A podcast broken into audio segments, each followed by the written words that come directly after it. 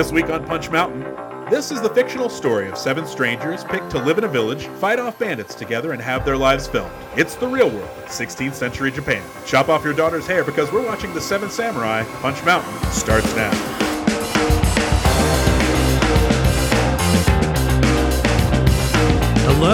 Welcome to Punch Mountain, the podcast where we review action movies one by one to discover the definitive ranking of action movies, not determined by us, but by the action gods themselves. We don't make the mountain, we just climb it. My name is Mac Blake, and I'm joined as always by that battle tested warrior, however, a Ronin, a master of the samurai, Mr. David Hara. Hello. David Hara, how are you? I- I've settled on okay, pretty much. How are you, Mac? Uh, I'm doing good, David. Uh, but yes, we're talking about Seven Samurai on this episode, which this is kind of a first for us, David, because of, of all the action movies that we have talked about, this is the first movie we've talked about that's like supposedly like real good. Like this thing's on the fucking sight and sound poll. This is going to be our first attempt at capital C cinema, and it is so intimidating and overwhelming. I, I think we're going to do just fine. This is going to be our 30th episode. Uh, this is going to be the end of our Mountain Slayers run. Mountain Slayers. So let's just go out like a like a samurai. Let's just get sliced in half. Yeah, because usually the movies we talk about are more kind of like capital M movies, and then I occasionally like to watch capital P pornography. But David, this is this thing is like a a classic of the genre, and the genre being moving images, I guess. This movie came out when nineteen 54. Yeah, and, directed by, of course, uh, Akira Kurosawa, who I do not associate with action movies. Like I associate him with samurai movies and movies that get turned into westerns or Star Wars. David, have you seen any uh, Akira Kurosawa films? I've seen a few. I, I've managed to avoid the main samurai one, so this is actually this will be my first time watching the Seven Samurai. I haven't seen Throne of Blood, haven't seen Yojimbo, but I have seen Ikiru, which is one of the most heart wrenching movies you'll ever see. Uh, I've seen Rashomon, I've seen a couple others, but uh, I've stayed away from the big time tent pole Akira Kurosawa movies because for me they always felt like homework. It just, you know, at a certain point, the fact that it's an international movie, the fact that it's over three hours long, the fact that it's almost 70 years old, all that stuff kind of factors against you when you're just hungover and kind of want to watch something in the background. So I've avoided this one for a very long time. So thankfully, you know, we did present this in the context of, hey, maybe it is an action movie. It's certainly an action movie. It is one of the pioneers of the genre. isn't an amazing action movie? I- am not so sure, but uh, I had a heck of a time watching this one. How about you, Mac? What are, what are your first thoughts uh, going into the Seven Samurai? Also surprised I have not seen it before. I mean, I've seen Yojimbo, I've seen Rashomon, and a movie that is this good. How come I never watched it? And then when I sat down to start watching this thing, I saw its runtime and I was like, three and a half hours. Fuck this. and then I was like, oh, there it is. I think that is why I never started this before. It's because I didn't have a clear afternoon, I guess. But David, I'll occasionally check other best action movie lists. Oh, the just the just the dregs.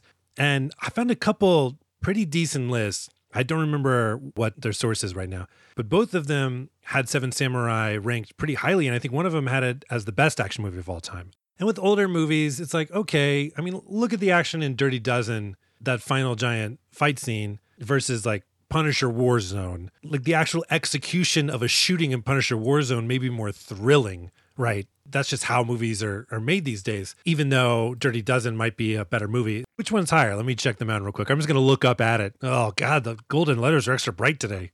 Okay, Punisher Warzone's actually higher. That makes sense, I guess. It's more of an action movie. It's not a better action movie, but it's more of an action movie. Well, that's kind of my point. What I'm getting to is I did not necessarily expect the action itself in this movie to be anything spectacular. So I was like, okay, well, we gotta we gotta see how this thing plays out.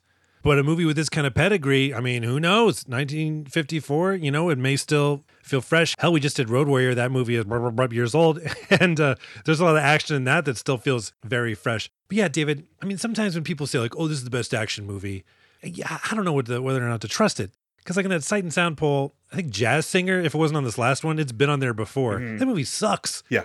It's just the fact that it's like the first movie with sound. I was like, oh, great. We have a movie with audio finally, and it's fucking racist because there's a dude in blackface. You're giving it its uh, place on your list because of something that does not have to do with the story the movie is telling. And that's what I care about, David. I care about uh, story and I care about uh, fighting and explosions on occasion. Punch, punch, punch, kick, kick, kick. And David, I care about animal cruelty. I am for it. No, I don't. So let's talk about the whist warning uh, hey, wusses, this movie's for you.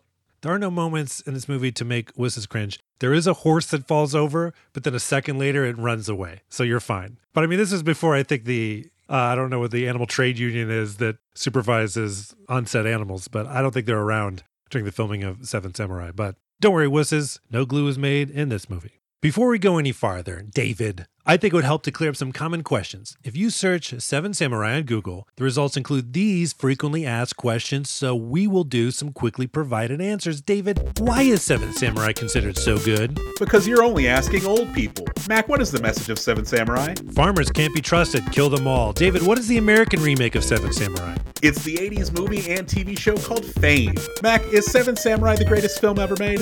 Uh, is Seven Samurai Japanese for Lego Batman? Then the answer is no. I gotta stop laughing at my own jokes. It's really just killing the mojo of the show. Hey, David, before we watch seven skilled samurai warriors get busy preparing farmers for combat, let's check in with two friends who are busy preparing Marios for karting. It's a friendship check in.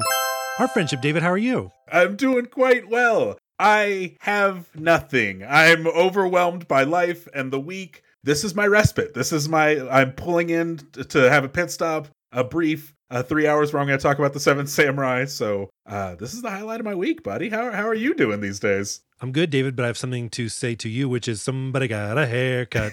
I did. David, are you still cutting your own hair? I am. There was okay. So I've been cutting my hair for the most part Just insane. since eighth grade, so I know how to do it. And it's also not very hard. It's not like I have like you know magazine quality hair. I just keep it off my ears. But there was when I moved to Denver, I was like, you know what, I'm making decent money. Let me just go get a haircut from someplace. And the first time I walked into a place, they messed it up so bad that I almost started crying. It was, you know, I'm in a new city. I'm like, I'm not wearing hats anymore. I'm not relying on that stuff. I'm gonna get a haircut I'm gonna walk around proud of myself. I sat in that chair, and as soon as I heard the zzz, like closer to the top of my head than I wanted, oh man, it was heartbreaking. I've gotten a haircut before where I called a friend on the way home and I was like, meet me at my house. I need you to get rid of this mullet they gave me. Well, David, you're being too modest because, first of all, you have a luxurious head of hair and your haircuts have always looked very fresh and neat. When you told me that you cut your own hair, it blew my fucking mind. I would never cut my own hair. That seems like the equivalent of me, like, hey, instead of water, I think I'm going to hydrate myself with gasoline. That kind of like, don't do that, Mac. Like that. That's how I would view performing my own haircut. I actually got a haircut uh, within the last seven days as well, David. Oh. Yeah, it was bothering me. But the thing is, is I I used to go to this one person to get my haircut, but she's out of the haircut game for kind of wacky reasons. January 6th? You know what, David? I will not rule it out. But I've been between barbers, just kind of like you know, oh, and who, who at this uh, local Austin shop can fit me in tomorrow? And ended up being this like really kind of larger dude who cut my hair, and I don't know what this guy's deal was, but I just kind of felt like shoved around a little bit. Oh no. I feel like he was boxing me out to try and get a rebound. I just Okay. feel like bodied at times. I just I was like, hey man, like um, you're real close or something. Was there a lot of jostling? Like, was he grabbing your head and, and moving it where he wanted it? He was pushing my head lightly, which a, a little, even even a light push, David, still a push. Did not care for it. But David, something else I did not care for. This is our first podcast we're recording after the news that Ray Stevenson, star of Punisher Warzone, and the main bad guy in RRR, mm-hmm. he died. Did you hear that news, David? I did. This is going to be our first mountain loss, I think. This was, if this makes any sense, I was heartened to see the outpouring of emotion from it. Like, because it's only when someone like Ray Stevenson dies that you find out or realize how many different roles he had, how many different people he's worked with, how many lives he's touched. So, like, yeah, it was really kind of awesome to see people and an outpouring of support for Ray Stevenson. After the year that David Bowie and Prince died, there was kind of a pushback against people like mourning the death of famous people online. Mm-hmm. Like, God, I, I wish people would stop making these celebrity deaths about themselves. But a lot of these people being discussed are artists in one way or the other. Through their art, even if that art is Punisher Warzone, sometimes artists are lucky enough to make a connection with people. And so, you know, when the celebrity dies that you felt connected to a story they told, why is that such a bad thing? I don't think it's like attention grabbing to be like, hey, I am sad about this person who I do not know. I'm sad about their passing. And yeah, maybe because we just recently watched Punisher Warzone, you know, when he died, it was like, oh, Ray Stevenson. Like it hurt a little, which was weird. I mean, no offense to Ray Stevenson because I don't know him, but like, yeah, I didn't expect to uh, feel the loss of Ray Stevenson like that. The fact that this guy who's played like a tough action hero, when they came to make Thor, like, hey, uh, Ray Stevenson, do you want to play a dude who in the comics is just famous for being like a really huge fat guy who can't stop eating? And he's like, yeah, man, sign me up. Could you ever see like The Rock, even like 40 years from now, doing that? I cannot. For sure. Again, I don't know Ray Stevenson, but it just seems like that dude, from what people are saying, was a good guy. And I hope heaven has a war zone, David. You do? Look, Dave, let's say some devils go up to heaven. What are we going to do? Put them on trial? No, they must. The guilty must be punished. Oh, that sounds like an awesome Ray Stevenson movie. Yep, it would have been Ray Stevenson, R.I.P. Rest in punishment. There it is. Okay, David, is it time to journey to feudal Japan? Max, sharpen your sword. We're going in. All right, David, for people who have never seen The Seven Samurai before, uh, not the movie The Samurai, uh, or maybe people that need a refresher, can you level set by giving the back of the box description? What release?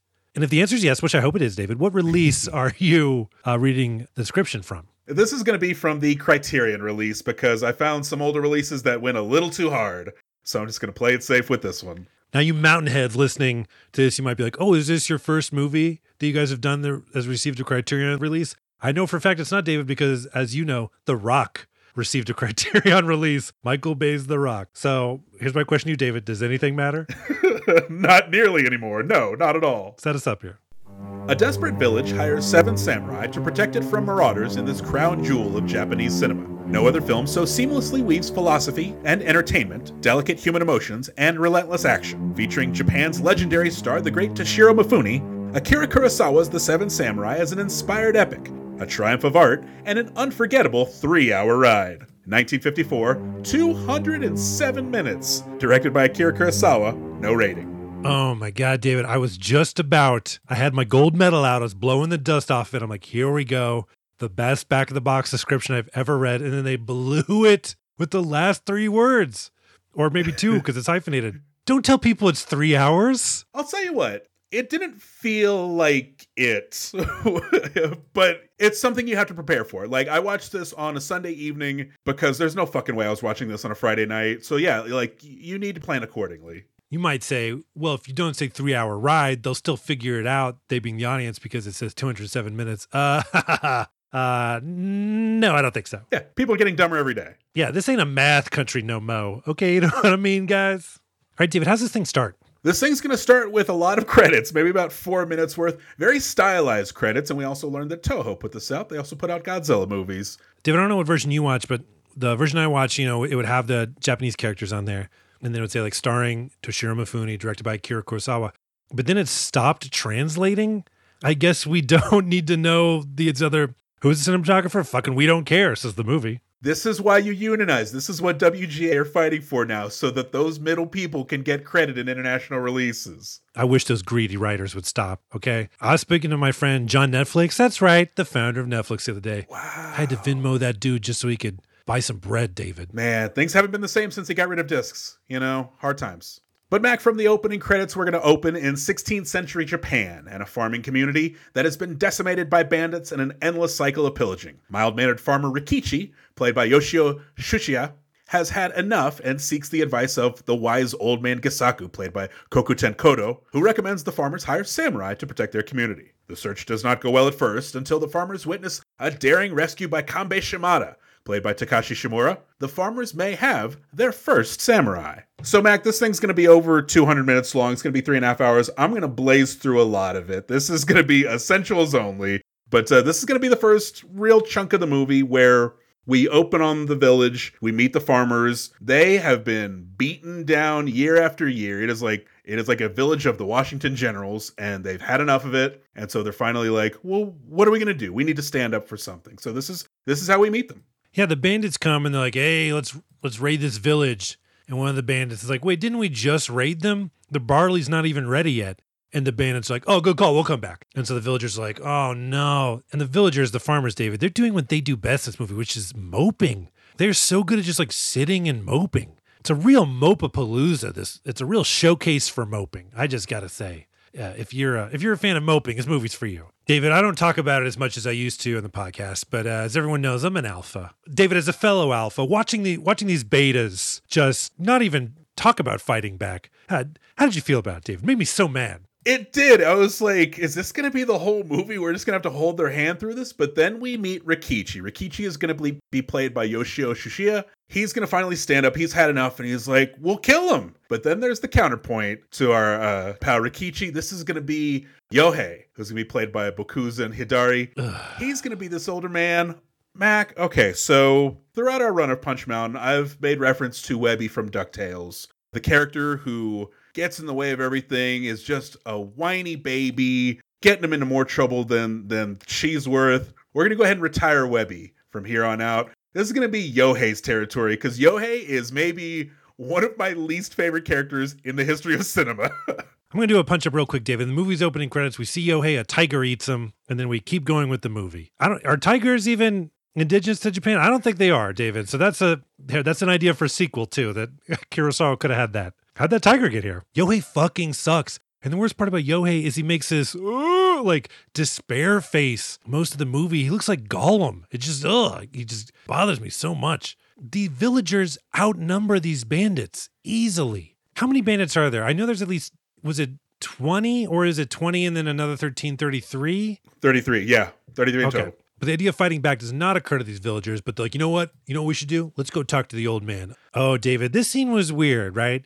Because we're looking at a culture in a different time where people uh, value their elders. David, I don't know about you, but I see someone over 60, I want to shove them down a well. It's just like, hey, uh, let's go talk to the old man. Right away, this is a punch up. Completely unrealistic that this old man has used his years of life to gather wisdom and to think things beyond just having an initial sort of like knee jerk reaction.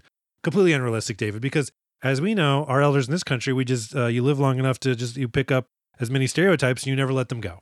But in this fictional case, the old man actually makes sense. He says, you know, you need to go and hire samurai, and everybody's like, well, we don't have anything to offer them. Like, we, it, it makes no sense. We're just going to bring these these brutes in here to defend us. When they say that, like, look, all we can offer these samurai is food, what's his advice? Well, he says, go find some hungry samurai. He even says, well, bears will come down from the mountains if they're hungry enough. So, you know, if, if all you've got is rice, find someone who that's good enough for. But you're gonna need to hire samurai.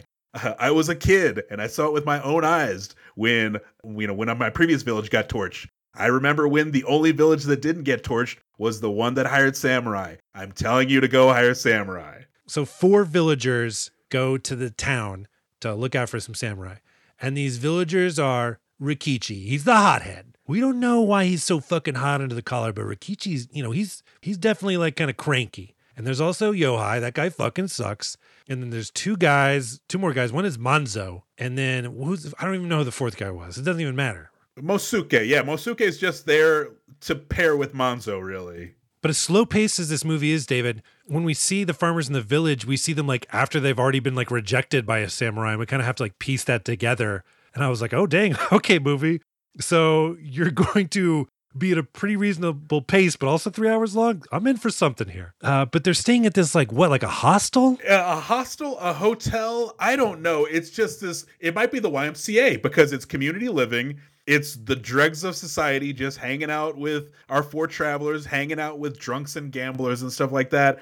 This whole chunk can go because it's really just, it's scene after scene of our four farmers just getting heckled by like this homeless Statler and Waldorf who just keep making fun of them every step of the way. I, I, I don't like them at all. They're filthy, these grimy dudes making fun of the villagers, and they're just jerks. And of course, what do the villagers do? Classic mope position. They're just like moping around, staring off in the middle distance. So one day, the these four losers are out and about, and they're talking about how they're going to lure the samurai. I think Monzo or somebody's saying like, I don't think we're going to catch a lot of samurai just with this fucking rice. And Rikichi's like, "Oh yeah, you prepared to give him your daughter, Monzo?" And I was like, "Whoa, out of line, Rikichi." but look, we find out a little bit more about Rikichi later on, why he's such a fucking crank ass, right? As are the four villagers are out and about, there's like a commotion. This like very like sort of you know I don't know how like stoic wise. He just seems to be like very sure of himself. This uh, samurai just like sits down, you know, very carefully, like puts his sword down and he's trading clothes with a monk and they're shaving his head to look like a monk's head. And I was watching because my feral wife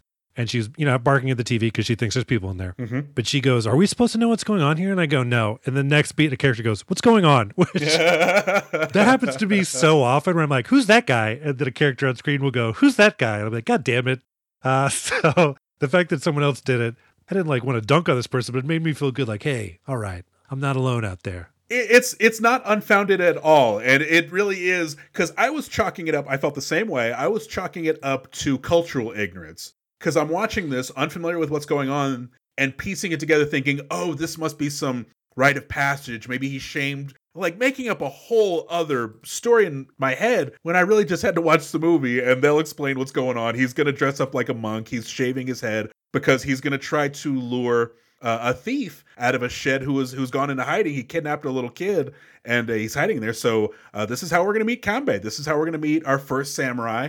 He's going to hatch this plot to rescue this kid. This kid, by the way. So we hear the screams of the child who's been kidnapped in this uh, in this shed. It sounds like this this poor baby has been crying all night. It, it's struggling to cry anymore, and then we find out this baby's seven years old. And it, I don't know if I'm if I'm rooting for this uh, for this plan anymore. What's going on in 16th century Japan? But a lot of cooks, a lot of cooks out there. This, kid's destined to be one of them. But no, the thief comes out of the shed and he's like arched his back because we didn't see it, but I guess a killing blow has been delivered onto him by Kanbei. And the old, you know, Kanbei's like, yep, well, you know, they give him a couple of rice balls and he's like, hey, happy to be of service. And he's off. This is going to be Kanbei's plan. He's going to execute it to perfection. This is going to be my first markout moment. I didn't quite know what to expect with this movie in terms of the action. Like, what is an action sequence or what is an action scene actually going to look like? So, in this scene, Kanbei pretends to be a monk. He charges into that shed. The thief comes stumbling out. I, I was very into it, so I marked out. This is going to be my first one. Kanbei's heroics are going to attract the attention of some followers. So let's see, we've got our four farmers, and then we also have a rich young dandy named Katsushiro, played by Isao Kimura. And then we got another hothead named Kikuchiyo, played by Toshiro Mifune. After Kanbei agrees to be the leader of our samurai, the recruitment process to find more samurai begins. The cunning and personable Gorobe, played by Yoshio Inaba, is recruited first, followed by an old pal of leader Kanbei's named Shichiroji, played by Daisuke Kato. Together, they recruit two more samurai, Master Swordsman Kyuzo, played by Seiji Miyaguchi, and lovable scamp Heihachi, played by Minoru Chiaki. So let's talk about Kanbei first. He's going to be our leader. So we'll call him Captain Kanbei. And when he's walking down the road, Katsushiro comes up to him, and Katsushiro, he's like a young, attractive dude. And he's like, uh, I want to be your disciple. Teach me. And Kanbei's like, the fuck are you talking about, dude?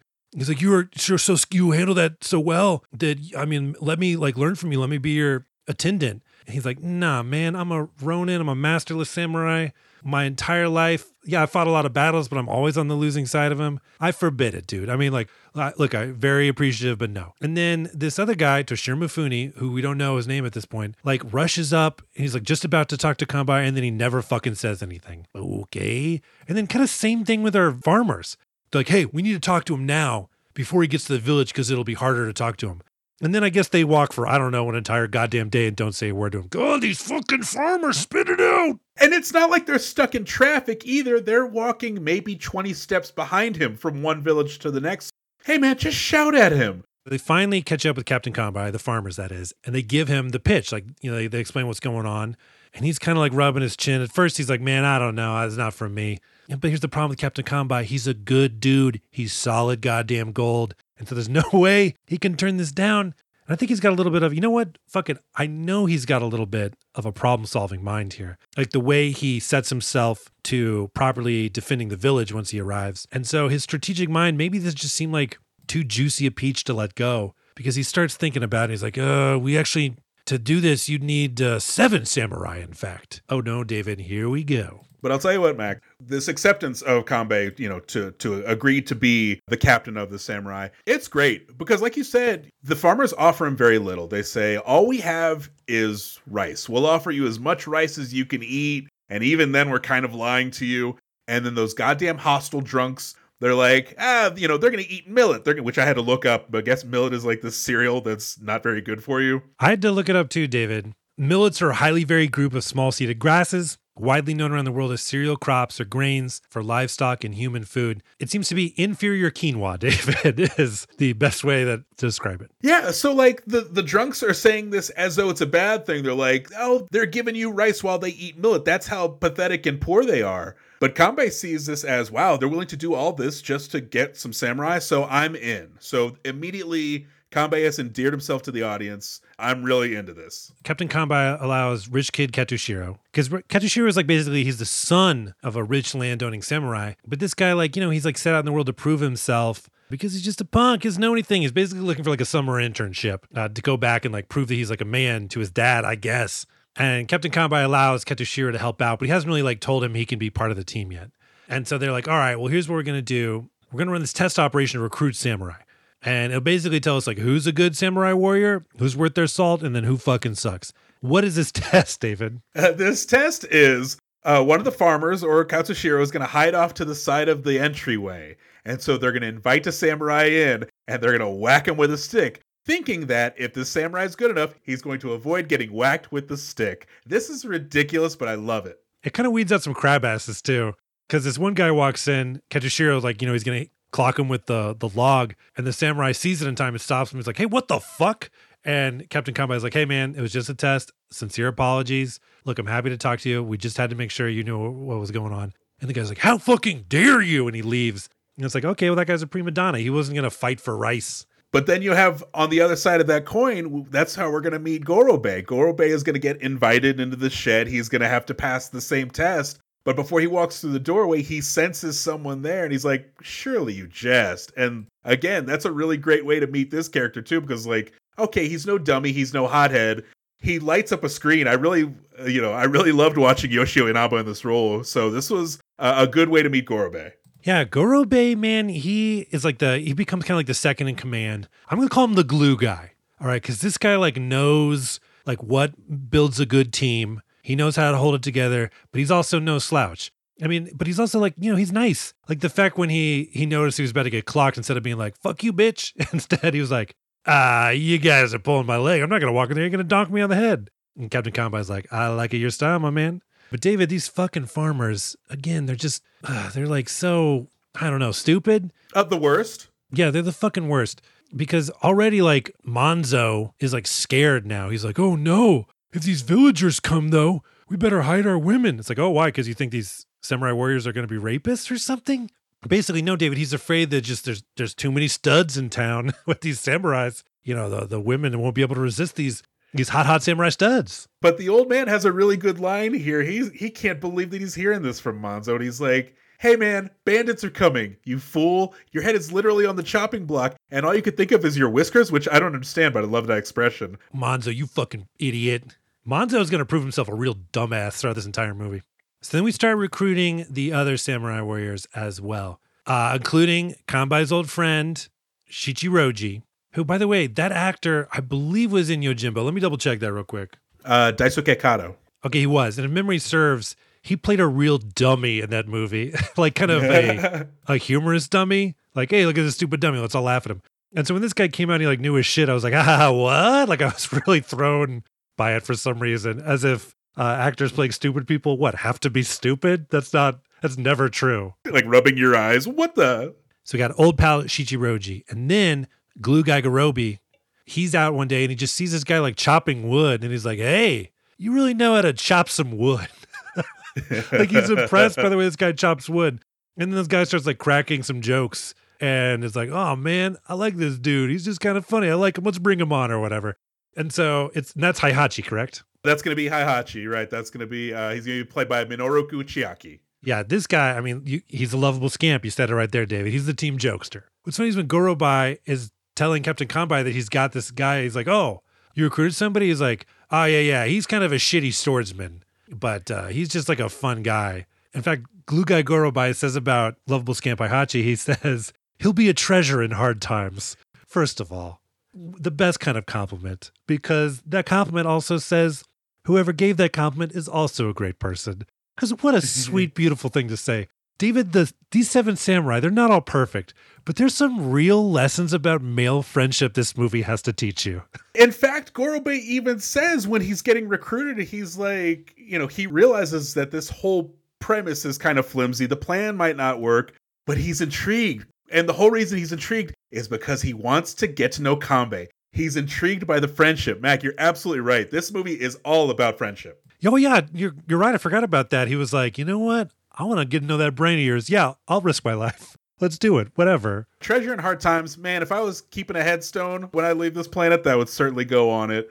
But yeah, you know, Heihachi, you get the sense that he might not be quite so great of a samurai, but yeah, keep him along for comic relief. All right, we got a lot of nice guys on this team, David. We need a dude who's got the fucking skills to rack up some kills. And we meet this guy, Kyuzo. And he's like having like a fake sword fight with like wooden swords against this guy. And it's kind of drawn a crowd. And like within two moves, Kyuzo is like, uh, I would have killed you. Okay. So just like let's let's go home. And this this guy who uh this like other hothead is like, hey man, uh, no way you would have fucking killed me. Come on, let's fight for real. And Kyuzo's like, man, I'm gonna kill you. Stop. He's like, no, let's fight for real. And He's like, all right. Real quick, sure enough, he kills that guy, David. They like run at each other. Captain Kanbei like knows it. As soon as he sees it, he's like, oh shit. I could tell that guy, he's fucking skilled. And when they run at each other, they both swipe their swords, David. And for a second, like, oh man, who who won? Who got the killing blow?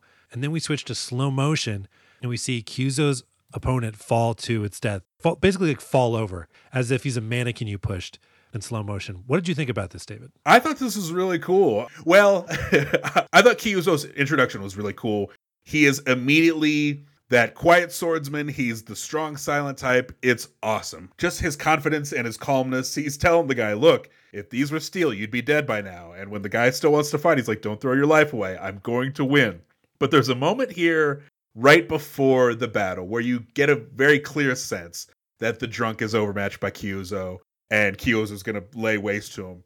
There's a long beat where we watch Kanbei and Katsushiro watching this fight about to happen, and it's a really long take.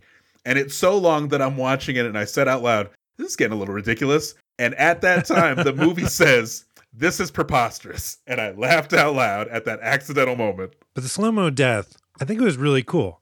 Because if you have somebody fall over, basically go from standing still, which is basically like, you know, again, like a mannequin being pushed, if that happened at normal speed, it would look stupid.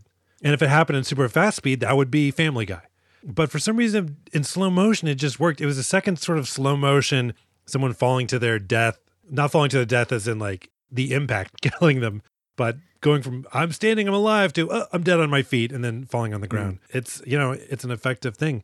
But David, all these farmers right now have to offer the samurai is rice. And earlier, right before we meet Kyuzo, the skilled swordsman, who I wrote down, I call him in my notes skills because he he's got it.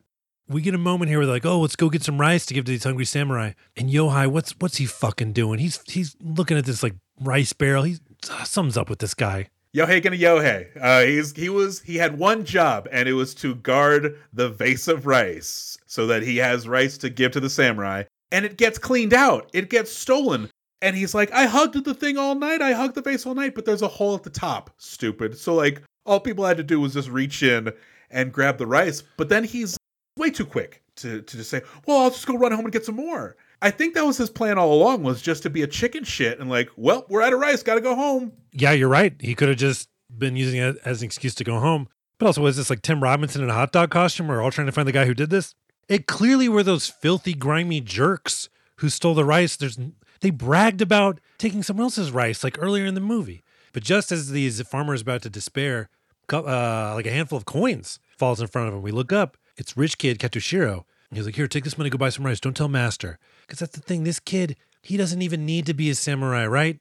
You know, these other warriors are like fighting because that's all they can do. This is that's their trade. They're warriors. Whereas you know Katsushiro, he could he could go home and he could you know be sipping uh, lemonade on the veranda uh, the next day if he wanted to. But no, he wants to be a part of this uh, magical team. But David, right now we have five official members of the samurai team. We got Captain Kanbei, Glue Guy Gorobei, the captain's old pal, Shichiroji. We got Kyuzo the skills guy and lovable scamp Heihachi. Yeah, but Mac, time is running out to find seven samurai, so Kanbei is going to reluctantly agree to add the rich dandy Katsushiro to the group, leaving them one short. And so here comes the hothead Kikuchiyo, and he's going to audition to join the group, but he's too drunk to pass. But that doesn't stop him from tagging along as the samurai travel to the farming village. Kikuchiyo quickly proves himself to the group and is accepted as the seventh samurai. Kikuchiyo, again played by Toshiro Mifune, we saw him at the beginning, kind of like following around Captain Kanbei after Captain Kanbei took down that thief slash child kidnapper. You know, he's kind of like a wild man. He's kind of like pushing people and yelling at someone. I mean, he's he kind of just seems like very undisciplined. We kind of know don't know what this dude's deal is. And at some moment, he gets like recommended, like uh the grimy jerks, like, hey, we found uh your seventh samurai okay, because he like killed this guy in a bar and we told him about you and he's in, he's coming here right now. And Katsushiro's like, hey, should I do the the bonk test? Like, you know, stand with the log and, and see if he can pass it. And Captain Kanbei's like, yeah, why not? It'll be good practice for you. Kikuchiyo comes in. He's the first guy to fail the bonk test, David. Rich Kid Katsushiro bonks this dude. Kikuchiyo, David, he's like drunk and he's been bonked in the head. And he's like wandering around. David, this is the weirdest drunk acting I've ever seen. And then I realized it reminds me of Ron Burgundy. Will Ferrell playing Ron Burgundy as like a loud drunk was just how Toshiro Mifune was playing this. Like, hey, who hit me? I'm drunk. this whole sequence is really great because you know Kanbei wants to do the bonk test and he's like, "Look, a samurai never drinks enough to dull his wit. So if this guy's good, let's see him be good." And he just gets clocked. But and I'm I'm right there with you with with Toshiro Mifune's acting on this one. It is very you know he's swaying to the side, he's slurring. But this this is very much in line with the consistency of his performance because throughout the movie he does display a real like almost feral quality. He's scratching himself. He's you know at one point he gets so upset he kicks like a chicken at people. Like he's just an animal. He's a human animal. He's not very good at being a samurai. He just knows how to survive. Yeah, at one point he's scratching his upper bare thigh. it doesn't seem like a standout moment of the movie, but I just noticed it as like, ew, like you are way too comfortable, Kokichio. Here's let's talk about his name real quick. This dude who we don't know his name, he's like, you know, he's like, hey, I'm actually a big deal. My family tree goes back pretty far and we're pretty important people. Here, I carry my family tree with me. And he has this scroll.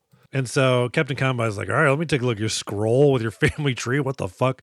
And he unspools his scroll and he's like, So this is you at the bottom? And he's like, Uh huh.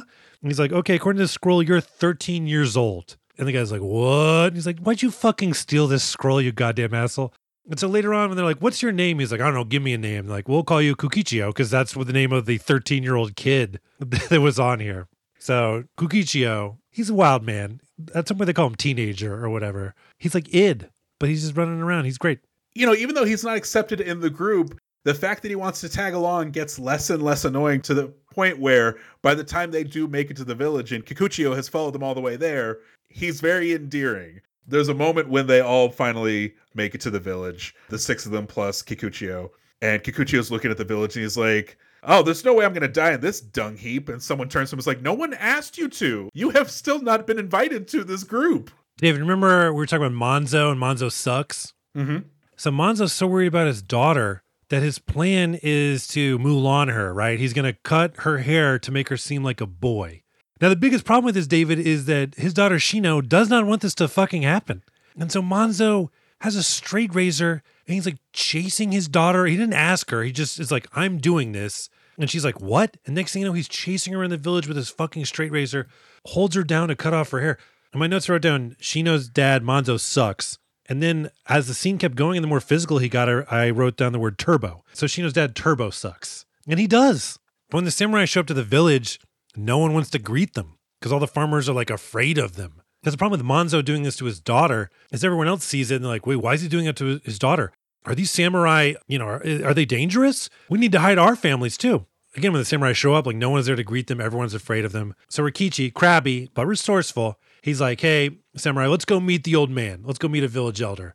And I don't know who says it, but it might have been Heihachi who's like, oh, we get to meet a village elder. Oh, boy. what a great honor. I know he's a fucking scamp. And so they go to meet the old man, and the old man's like, all farmers do is fear. Oh, they're just so full of fear.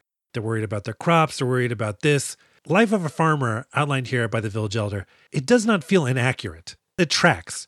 Man, it sucks. The fact that these people grow our food and just it seems like kind of a miserable life where so much can go wrong. Shout out to some farmers out there. And I think this is where they're finally like, Toshiro Mifune's character, what do you want? What should we fucking call you? And then he's like, okay, give me a name. And like, okay, Kukichio. Uh, I think did Heihachi give him that name? I bet he did. That fucking scamp. But Kikuchiyo, this is going to be the point where he finally proves himself to the rest of the samurai because while the samurai are meeting with the old man, Kikuchiyo is going to bang on an alarm. It's kind of this hollow stick that resonates throughout the village. So everybody's going to come running thinking, oh no, the alarm is being sounded. Some danger must be coming. So they're running out. They're like, help us, samurai, please. You know, now, now they want him. Now they care that the samurai are there. So Kikuchiyo's like, hey, jerks, where was this when we first got here? You're practically groveling. You know, this this is no good. We need to train you. We need to make you better at this. You guys suck. And so the samurai are like, this is our guy. This is our seventh. And there's even a nice button on this moment where the old man comes out and he's he's sizing up Kikuchiyo. He's like, "Who's this seventh samurai?" And Kikuchiyo looks at him. He's like, "You got a problem, Gramps?" And the old man's like, "Nope, all is well now." And that that warmed my heart. Yeah, these beta farmers needed some tough love from the samurai. Because look, again, seven samurai. These guys are great, right? They can't beat 33 bandits. These villagers have got to pull their fucking weight. And step one, stop hiding. And Kokichio gets him out. And now we're off and running. Time for a Kanbei to get those wheels spinning. Captain Kanbei. It's time for Captain Kanbei to get things done. So while he's planning strategy, the rest of the samurai begin training the farmers for battle. Hothead Kikuchiyo discovers that the farmers have a secret stash of samurai gear scavenged from dying warriors after battle. Kikuchiyo is seemingly pissed that the samurai are defending a sneaky and dishonest lot of farmers before revealing that he was born as a farmer himself, and now this movie is going to start to make us feel feelings, Mac. So, David, if you suggested to Akira Kurosawa that maybe some of this could be turned into a montage, I think you would have been forced to uh, fight him in, in, in armed combat because this movie says, fuck you to montages. We're going to take a time and show entire scenes of people training and then making small improvements. No music oh, you know, we're going to be there in the planning meetings with Kanbei. We're going to look at his map. We're going to figure out, you know, the mountains are no good, the roads no good. We're we're going to learn this along with the villagers. So Kikuchiyo and a couple other samurai are training some villagers. I want to say he's making fun of Yohei, that fucking Gollum dude. It could have been somebody else, but he like Kukichio. He picks up his uh the villagers like bamboo spear and he's like, "Oh, is this how you're holding it like this?" And this ring of children gathered around lose their shit just laughing at one of the adults of the village. Yes, laugh, children, laugh at that useless old man. the fact that these samurai are coming in and basically dunking on all the adults in the village, God, these children must have been eating this up. Oh my God. Just, I would have taken a movie called The Seven Samurai Roast the Village because so Kikuchiyo, he's he's training the this group of farmers and they're just yokels. Like, what is literally chewing cud? Like, Kikuchiyo's like, hey, spit that cud out and they cut to a guy with a big wad of cut and he swallows it. I'm like, you fucking bumpkin. You're gonna get boat raced by these bandits. Oh, I hate you so much. Seriously, that cut guy. I wonder if that was meant to be a hilarious line. Because it was pretty funny.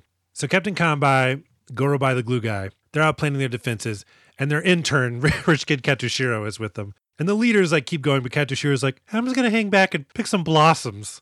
And just like lay in a field of flowers and just be handsome and young. Jesus fucking Christ this kid. He just, I don't think he's got it, David. But David, you hear that music? By God, that's Cupid's music, David. Oh, I believe love is in the air, and it's going to be in the form of a character named Shino. Shino is going to be played by Keiko Tsushima. Shino is uh, Manzo's daughter. Manzo. Uh, David, hold on. I agree with Katsushiro. It's very clearly a boy because it's it's got short hair. Only boys have short hair. And if this is a boy or a man, this boy needs to be training with the other men. He should not be out here picking flowers. That's Katsushiro's job so the this wayward boy, like you know, he, he runs away, and Katsushiro tracks him down, and then I guess to teach him a lesson, he's gonna paw at the boy's chest. Uh oh, David, there's something wrong with this boy's chest. There's bosoms. Yeah, apparently Katsushiro gets a handful and finds out that Shino is in fact uh, Shino, and love is in the air. But Katsushiro, you know, we just defended you. We just got you onto the samurai. We were like, you know, if you treat him like an adult, he'll act like an adult and you're off picking blossoms and falling in love? Not right now, my man. Yeah, Katsushiro recoils. He's like, oh my god, I touched, uh, I grew up a lady. Oh boy. That's pretty awkward first encounter. But the next time we see him, I guess they apologize and made up because now he's very sweet and they're having this like cutesy relationship.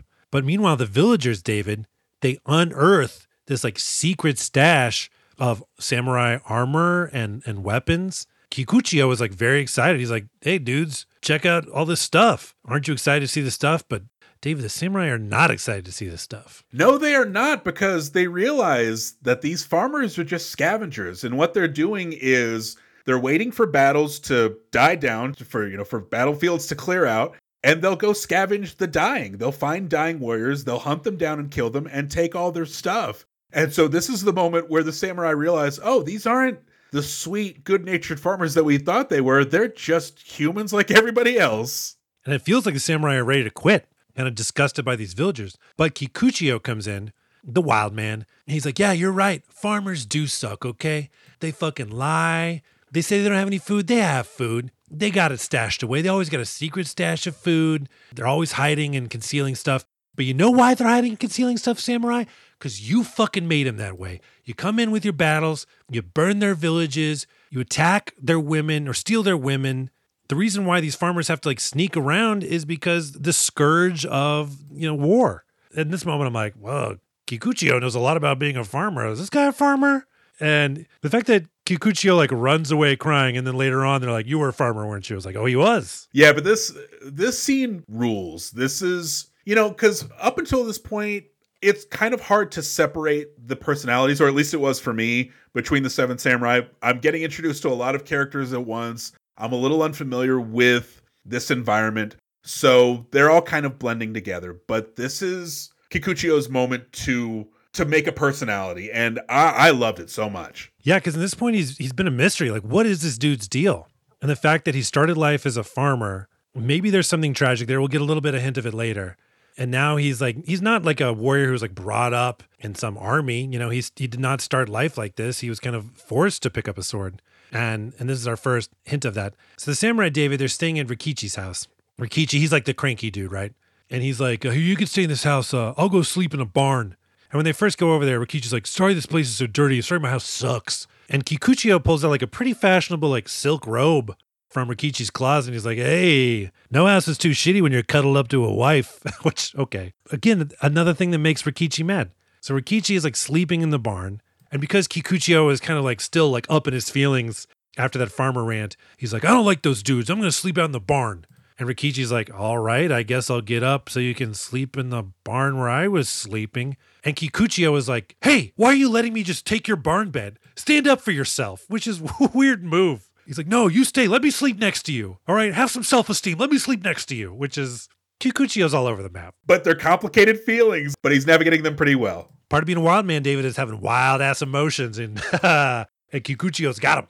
But Mac, as the farmers wait to harvest their barley so they can flood their fields and prevent bandits from entering, the samurai wait for the bandits to attack. Lovable scamp Heihachi makes a flag for their army to carry with them into battle, but tensions begin to take their toll on the community when some of the farmers decide to revolt.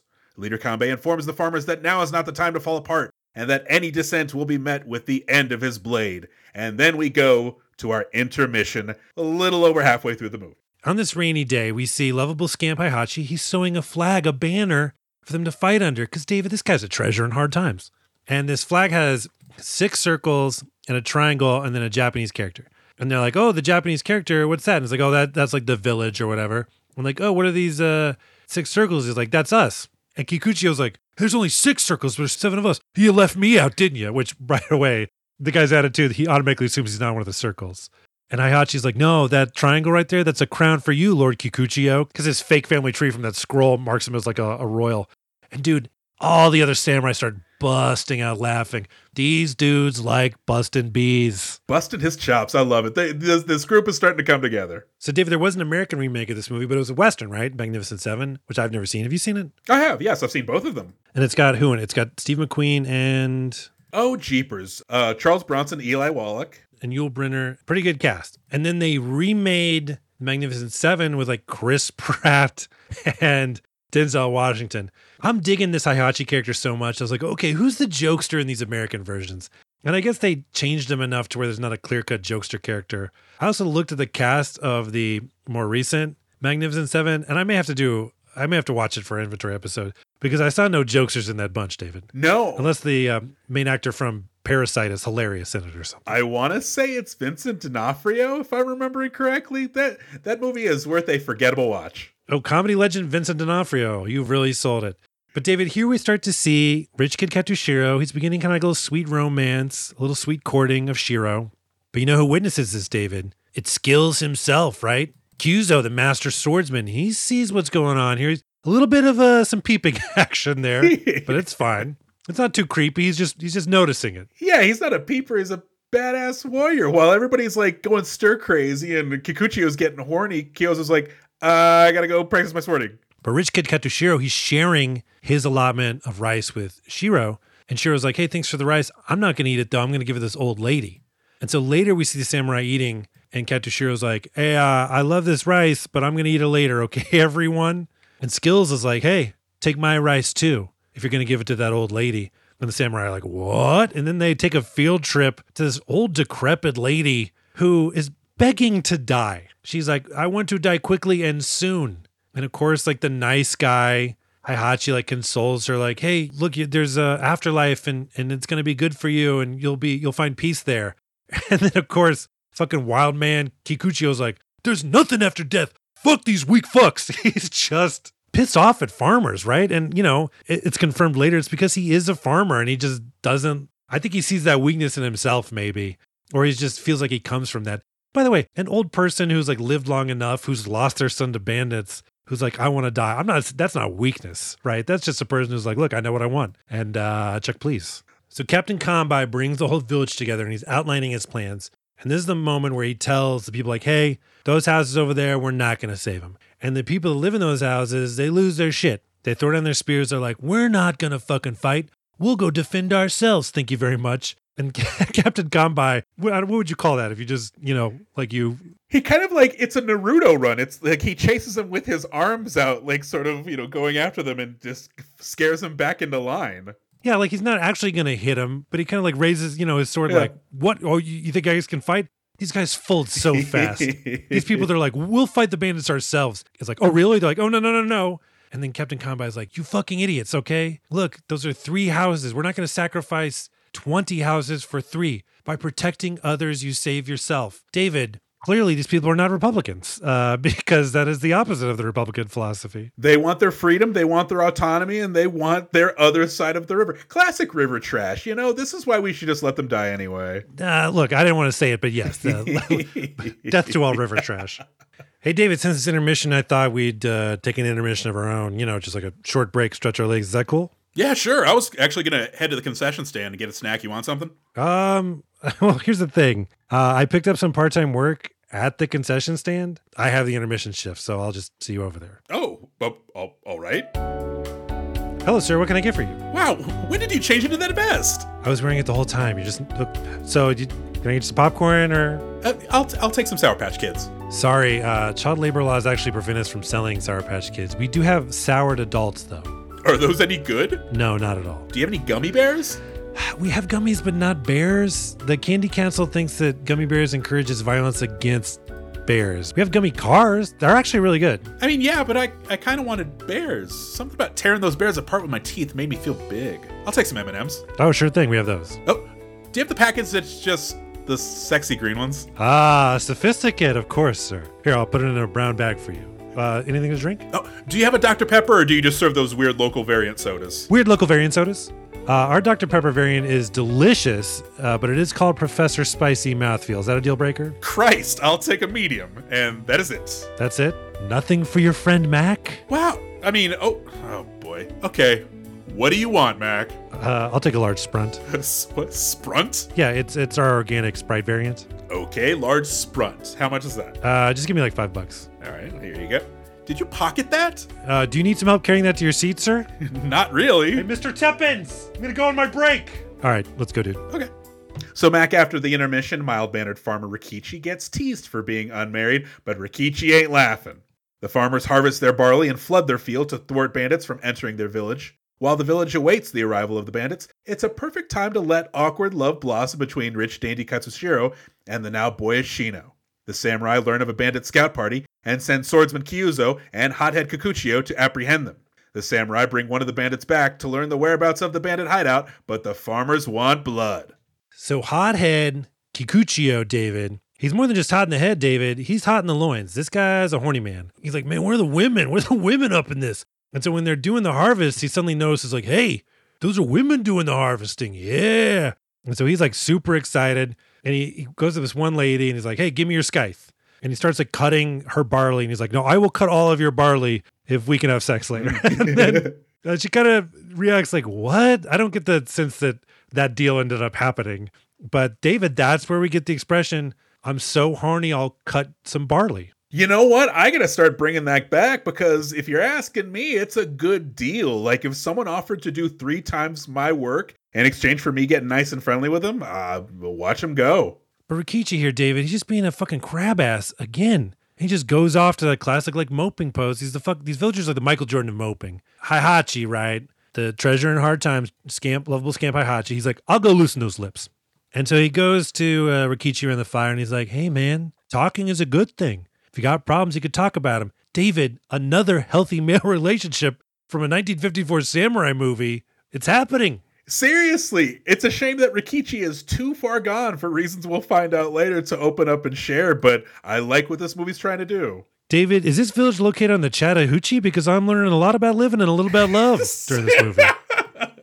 you motherfucker. I also wrote down here Kikuchiyo is the Cassavetes of the group because I don't really know what to do with that. But he, he completely is the uh just kind of like I don't know uh whatever you call remember Cassavetes from Dirty Dozen Yeah, he's the uh, rabble rouser of the group. He's the agent of chaos. yeah when you described Cassavetes' character during that episode as the Kikuchiyo of the Dirty Dozen group we were both like why don't where does how does it make any sense but David now it does so then at some moment David Yohei remember that piece of shit with his fucking sad emoji face Yeah, he's the fucking tragedy mask. I remember him. Yeah, he's got this horse. Kikuchiyo's like, what, Yohei, what the fuck's up with your horse here? Is this your fucking horse? Let me ride this horse. And they're like, hey, Kikuchiyo, don't ride this horse. This horse is old. Okay. At some moment, Kikuchiyo says, like, this is a horse? I thought this was a, a big mouse. that, for some reason, is like a hilarious line in 1954 and also in 2023. Kikuchiyo, like, gets on this horse, and I wrote down, Yohei's horse, please don't. Because they, they go out of their way to be like, this horse is old. You're going to kill it. I thought this horse was gonna like break in half, but no, this horse throws off Kikuchiyo, who's then like running after it. It's basically just there for laughs, David. It's just like a little funny scene where uh, Kikuchiyo can't ride a horse. Ha ha ha. Oh, it's a waka waka moment to be sure. Everybody's having a grand old time, but secretly, I wanted him to break that horse because the they even say in the movie, uh, one of the farmers is like, "Hey, be careful with that horse. You'll make Yohei cry." And like, he's such a wuss. I wanted to make him cry. And then we see our young lovers, Rich Kid Katsushiro and his lover to be Shiro. They haven't really, they haven't. I say lover, David. They've not fucked. This kid's just gone a courting, David. But they're lying in the fields together, and Shiro's like, "Man, I, I wish I was." Born a samurai, and Katsushiro's like, "No, look, I'm here with you already." And Shiro's like, "No, it's because I can't marry you because of class and what." Uh, she's like crying or something. And at this moment, I was like, oh, Katsushiro, you need to get out of there, okay? This girl has adult emotions and you are a child. this is not. You're going to get hurt, buddy. You're going to get hurt. But she's having wildly swinging adult emotions because she's telling him this. She's like, oh, you know, we can't be together. And then she starts like being coy about it, but then she starts laughing maniacally. Then she starts crying because she's just scared and doesn't know how to process this. Yeah, Katsushiro's in over his head. Yeah, because Katsushiro's like, you think if we kissed, uh, we'd hear a sparkling noise? And Shiro's like, does happiness exist? Like they're just not, you're just different places right here. But David, the bandits have come back. At least they've sent like some scouts in, right? And the samurai are like, oh shit, hide, hide, hide. Because we can't let the bandits know it's that we samurai are here. So that way we can maintain the element of surprise. The samurai are all hiding and and somebody else, um, Katsushiro's like, we've seen some, uh, I saw some horses. And they're like, yeah, hide. And of course, Kyuzo, uh, the skilled guy, is like, yeah, I saw him first because I got the fucking skills. And he's like, let's let's also hide. Captain Kanbei is like, hey, Rikichi, go tell all the villagers just to hide in their homes. And so these villagers see Kikuchiyo, the wild man, and they're like, hey, some scouts, some bandit scouts are here. And his reaction is basically goes, hot damn, ready for some action. Where are these bandits? And the fact that everyone else is like, hide, hide, hide, hide, hide. And he's like, fuck yeah. That was my first markout moment, David. Hey! I just like that moment so much that I uh, it just pushed me over the top. Yeah, no, this is great. He's like strutting around. He uh, he eventually gets the scouts' attention, which you know they didn't want to do, but he's like everyone's hiding in their in their houses, everyone's hiding in their sheds, and he's just walking around like, "Hey, where is everybody? Hey!" And it's like it's so good. But then Kyuzo's like, I got this. They're going to the mountains. The mountains are my territory. I'll kill them all. But it's going to be Kyuzo and Kikuchiyo. They're going to get a little band together and they're going to go find those three scouts. So they track down the scouts. And the fighting here, David, it's our first like actual sort of fighting in this movie. I mean, we've seen a little bit of sword play, and the fighting kind of sucks. Like, there's just no way around it right now. Just like the, you know, because there's no blood in this movie. And so it's just someone like kind of moving a sword over someone else, that person reacting. So, David, you're right. Kyuzo, he's like, I know the mountain. I can, I can beat him back to their horses because both he and Rich Kid Katsushiro, they saw the bandits' horses. That's where the scouts are headed. So they get there first. They get there first, and they they lay in wait. Like one guy climbs a tree, Another guy kind of like hides in the ground and like Katsushiro, you're inexperienced. Just go lay down over there where you'll be safe. And the pacing of the scene, David, it is not fast. Do you did you have any uh, thoughts on this? I'm right there with you. Yeah. It, so since Katsushiro is the newbie of the group, or he's a little greener than the rest of them, they're just like, okay, you go wait in the hollow. Kyuzo and Kikuchi are going to take care of business. So as the scene unfolds, we're watching it through Katsushiro. We're watching it through the eyes of this inexperienced, you know, samurai in training. So we're watching the tension through his eyes. Katsushiro does a really good job of relaying the tension and being the audience surrogate. It helps build tension in a movie that hasn't quite done a very good job of building tension, if that makes sense. It does make sense. David, one of the things I like about seeing an NBA game in person versus on TV, and I swear this is going somewhere. Like if you are watching a game on TV, you know, you pretty much just see like half the court at a time because the the camera is mainly focused on like where the ball is at the moment. But watching a game live, you can kind of see a play that ends up as a uh, made basket on one end. You can kind of see that play sort of start on the other. Like you get more of a holistic view of the gameplay, and that's what this scene reminded me of. The fact that you got to see these actors like act, you got to see them show up ahead of time and like set up and like get into position so by the time the bandit scouts showed up, they were ready for the attack.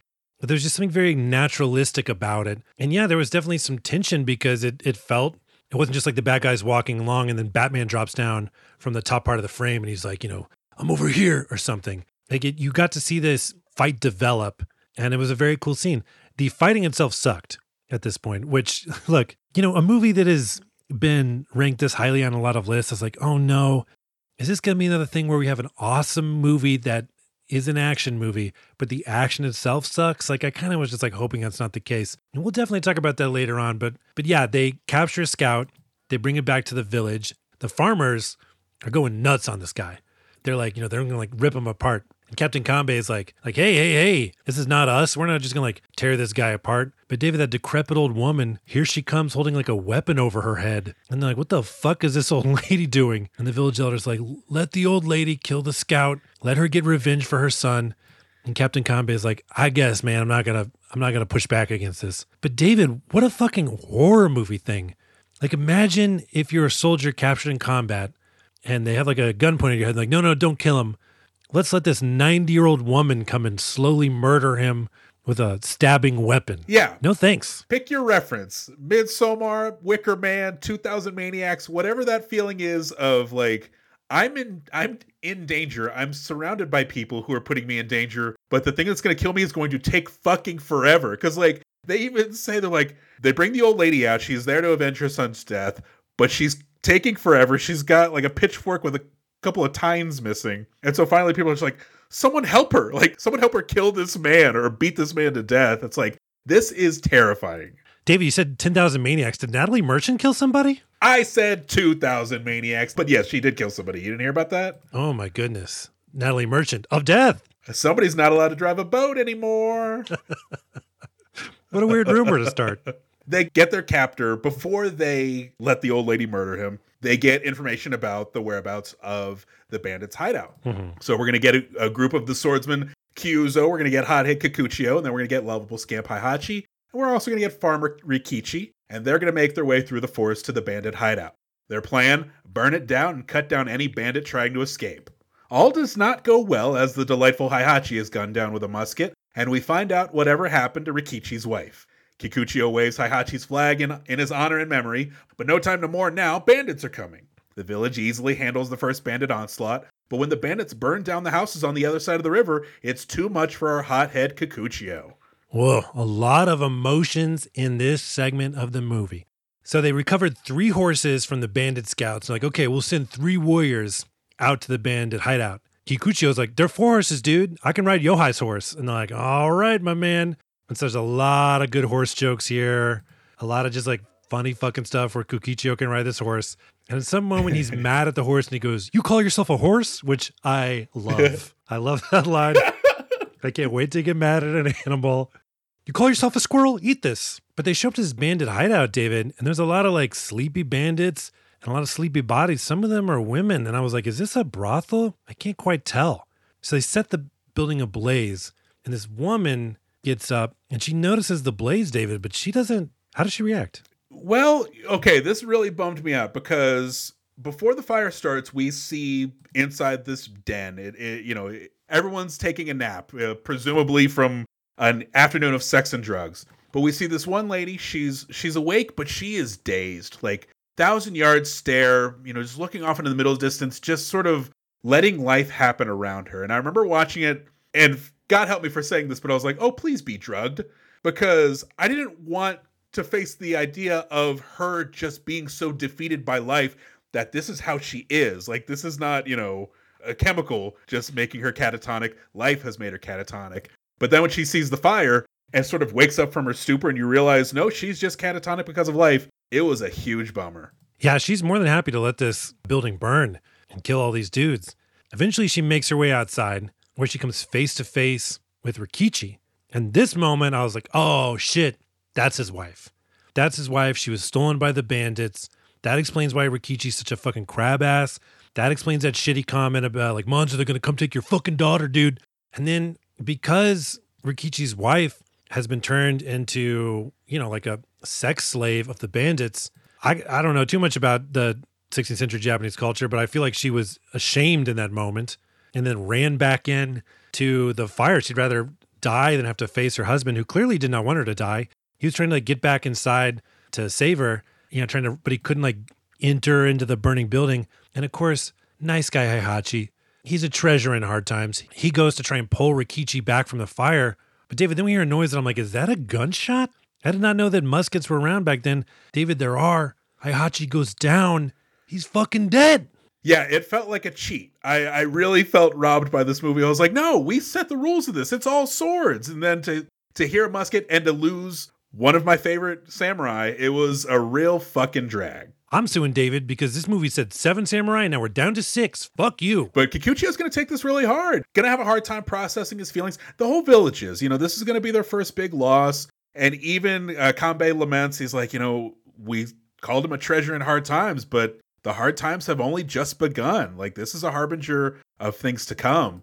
But Kikuchiyo's not having it. He shakes off the tears. He runs into the house and grabs the flag that Heihachi made. He climbs to the roof of their house, plants the flag. This is going to be my second markout moment. I was just straight up hell yes about this scene. Yeah, and this family, they're like, "Oh no, the bandits are coming."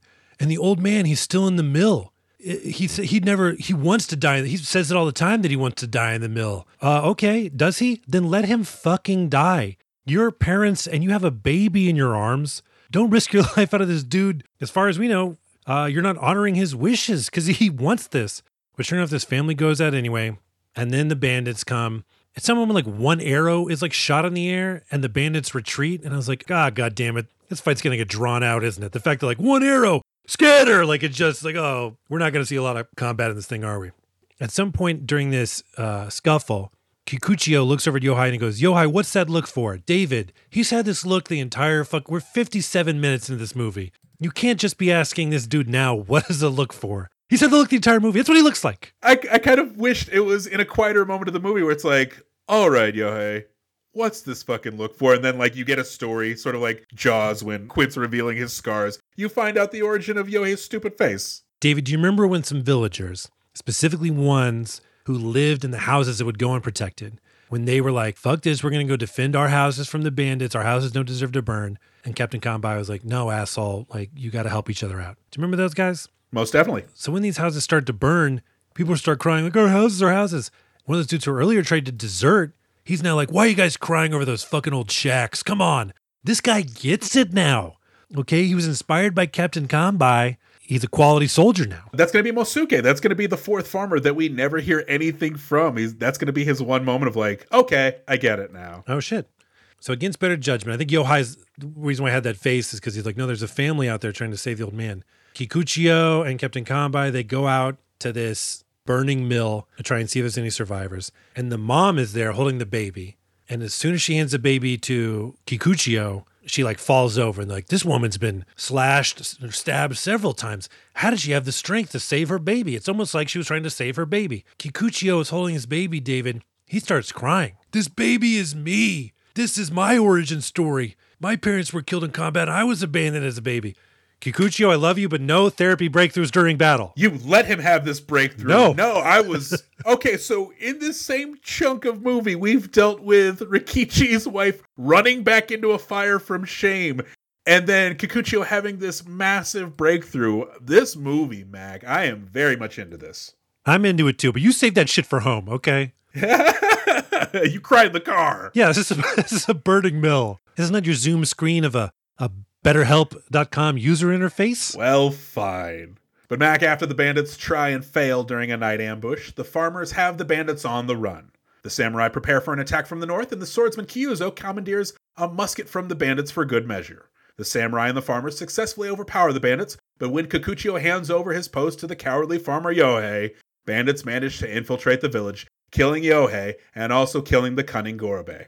So we're gonna be fresh off of Kikuchiyo's breakthrough. He's still kind of in his feelings. He's you know, he's not quite getting a good night's sleep. And so he hears some noise in the distance, and it turns out some bandits are trying to perform a night ambush. They're climbing up onto the bridge where where all the farmers and all the samurai are sleeping. And then you've also got some who are trying to scale the fence and try to get through. But uh, Kikuchiyo's right on top of it. He's got uh, he's got his farmers ready, and they defend. Yeah, one of those farmers is Yohei. He kills a guy. We see that there's a bandit at the end of his spear. And of course, you think Yohei, maybe this is his moment where he gets some self esteem. No, he's like catatonic with that fucking golem look on his face. It's like, God damn it, Yohei, you actually killed a dude, but you can't even do that right. But the combat here, again, it's it's not very thrilling to watch, but it is pretty brutal. Because what happens if a bandit gets through the village's defenses, the villagers set upon that person and start spearing him. Like spearing the bandit to death. It's pretty brutal. But you're right. The fighting in this movie isn't very impressive, but in this moment in particular, the logistics of it were very impressive. Dealing with that many cast members or dealing with that many people on screen, dealing with lighting a night shot. We haven't given enough credit to how beautiful this movie is. Like, you know, we're talking about the action of the Seven Samurai. This is a fucking gorgeous movie. Even in I guess it's 4-3 because it wasn't a full a full aspect ratio. So, you know, even with a small screen, this thing pops. Yeah, something I talked about with my feral wife. I don't know how to describe the cinematography other than just great. The images we're seeing, they're very dense. Like it just, the screen just is like full of characters, information. And a lot of story is being told in every shot, I guess is what I'm trying to say. But Rikichi, he's fucking fired up after his wife died. And he's like, uh, like, hey, Rikichi, all right, you, you killed them all. Calm down, pal. But the problem is, David, those those muskets. Every time the bandits fire, our heroes like scatter and like, oh, we gotta we gotta take out some of these muskets. And you know Kyuzo, right? He's a swordsman. He's got the skills to rack up the kills. He's like, I'll go, and then off he fucking goes. There's like no like, hey, maybe don't because he's just gone. And I love it too because uh, Rikichi's trying to make a case. He's like, "I'll go, I'll go get them all," and they're just like, "No, you're a goddamn nightmare. You stay here." But then meanwhile, Kyuzo just slips out. He's like, I'll be right back. And he comes back like the next morning or maybe a few hours later. He brings back a musket, puts it down. He says, I got two more for you. You know, he killed two more bandits while he was gone. Third markout moment for me, Mac. Kyuzo's fucking awesome. Yeah. so he's been up all night uh, murdering. He lays down to go to sleep. And Rich Kid Katsushiro comes up and it's like, hey, dude, Skills is still sleeping. Read the fucking room. And he's just like, uh, hey, uh, Skills, I just want to tell you that you're fucking awesome and that you're so smart and you're handsome and, you, and you're nice and, and I like you so much and just uh, you're great. And he leaves. And Kyuzo, this dude is stoic, right? He only cares about, they said earlier in the movie, he only cares about testing his skill and becoming better. He's kind of got this like monastic approach to warfare. But the way this kid like comes up to him is like so nice to him, sure enough, Skills Kyuzo cracks a smile. He likes his kid. You can't help but like Katsushiro. You know, he is the youngest one but there's something so innocent about him. It's charming. And I'll call this action set piece, let the right one in, because our strategy here is like, okay, the bandits are going to raid on horseback. What we're going to do is when they one comes in, we're going to let one in, and then we're immediately going to jump out with our spears and block any of the other horsemen from entering. And so they let the bandits in one at a time, and then when one bandit gets in, they swarm them and overwhelm them. And it's a pretty good plan that works like a fucking champ. In my mind, they killed like 30 guys this way, but then I think they just killed like five. Because between skirmishes, we cut back to Captain Kanbei. He's got a big like war map with like 33 circles on it. He's like crossing them off every time they kill somebody. And there's a weird edit here with a kicking horse, where it's a real horse kind of just like kicking its back legs, trying to get a little bit of like clearance. And I'll allow these weird edits because I think that was like, okay, look, we only had so many shots where this horse agreed to actually like listen and and kick because it's a fucking animal. It's not you know like an actor. But um, I don't know. Good job, horse. Because I wrote it in my notes. Uh, this is going to be the part where I started to question the safety of the horses, so I'm just going to abstain from commenting. Uh, a lot of flailing around by the horses. But David, it seems to me the bandits are kind of getting their ass kicked. Is that how you would interpret this? I definitely got that sense. Like, you know, it's a combination of not taking the farmer seriously, but also testing the weak points in the perimeter for a longer battle. But no, the the farmers are doing a pretty good job of defending their territory. And this is the this is the rub for these weak farmers. It, seems like the bandits, their main plan of attack is just fear. It's like, okay, how are we going to beat these guys? Oh, they're afraid of us. We've already, we don't actually have to like beat them because they're sloppy. They don't have a plan. They're just going to run in, like yell and and you know kill a couple people, and then next thing you know, they're in charge.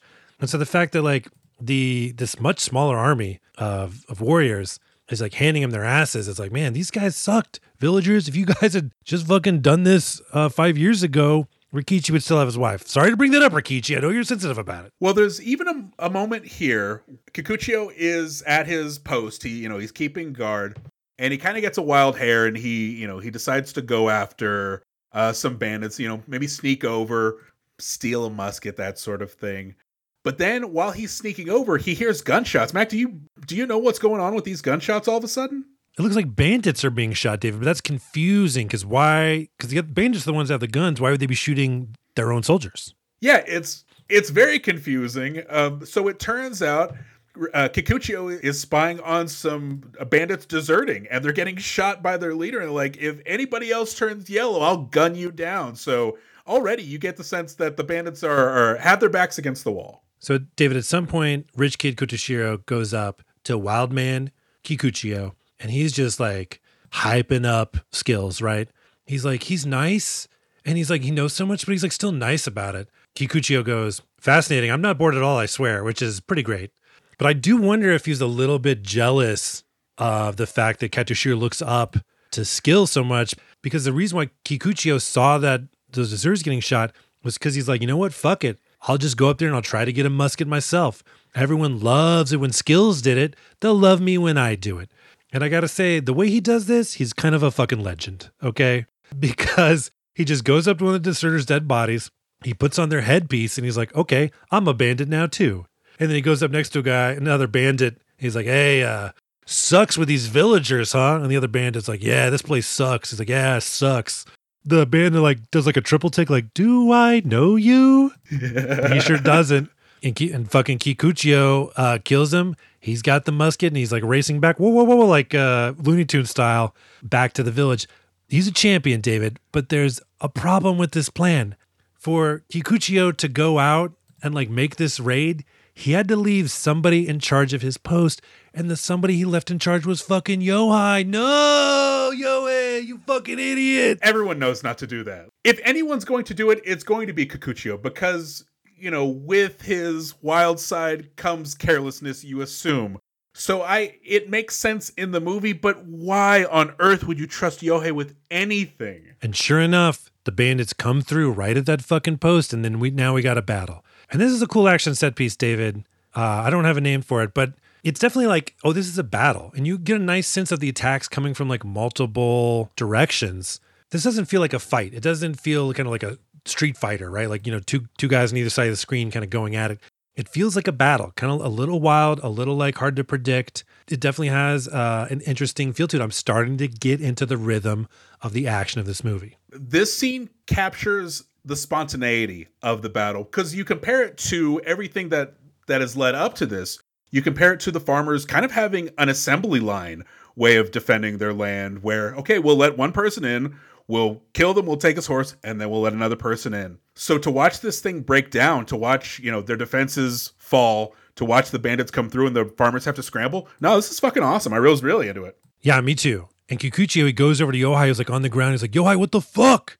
And Yohei's like, I never left my post. And it's like, you know what? I should feel sad for this sad, sack character who's finally dying. But I wrote in my notes, put him out of his misery. Because I think at that moment, He's like, cut off his head already. God damn it. Oh, in my notes, I wrote good because, of course, this schmuck's going to get shot in the back when he's got front armor. Like, if he had just faced forward, he would have been fine. So, Yohei's going to Yohei. But David, this movie lets it be known that it's coming for our goddamn hearts because first they kill lovable scamp Heihachi, right? The guy who's going to be a treasure in hard times. And now, who dies? The glue guy, Gorobei. No. No reason to. It happens very quickly. This is going to be uh, one of my first punch ups for this movie. Don't you dare rob us of death scenes. We've already lost Heihachi.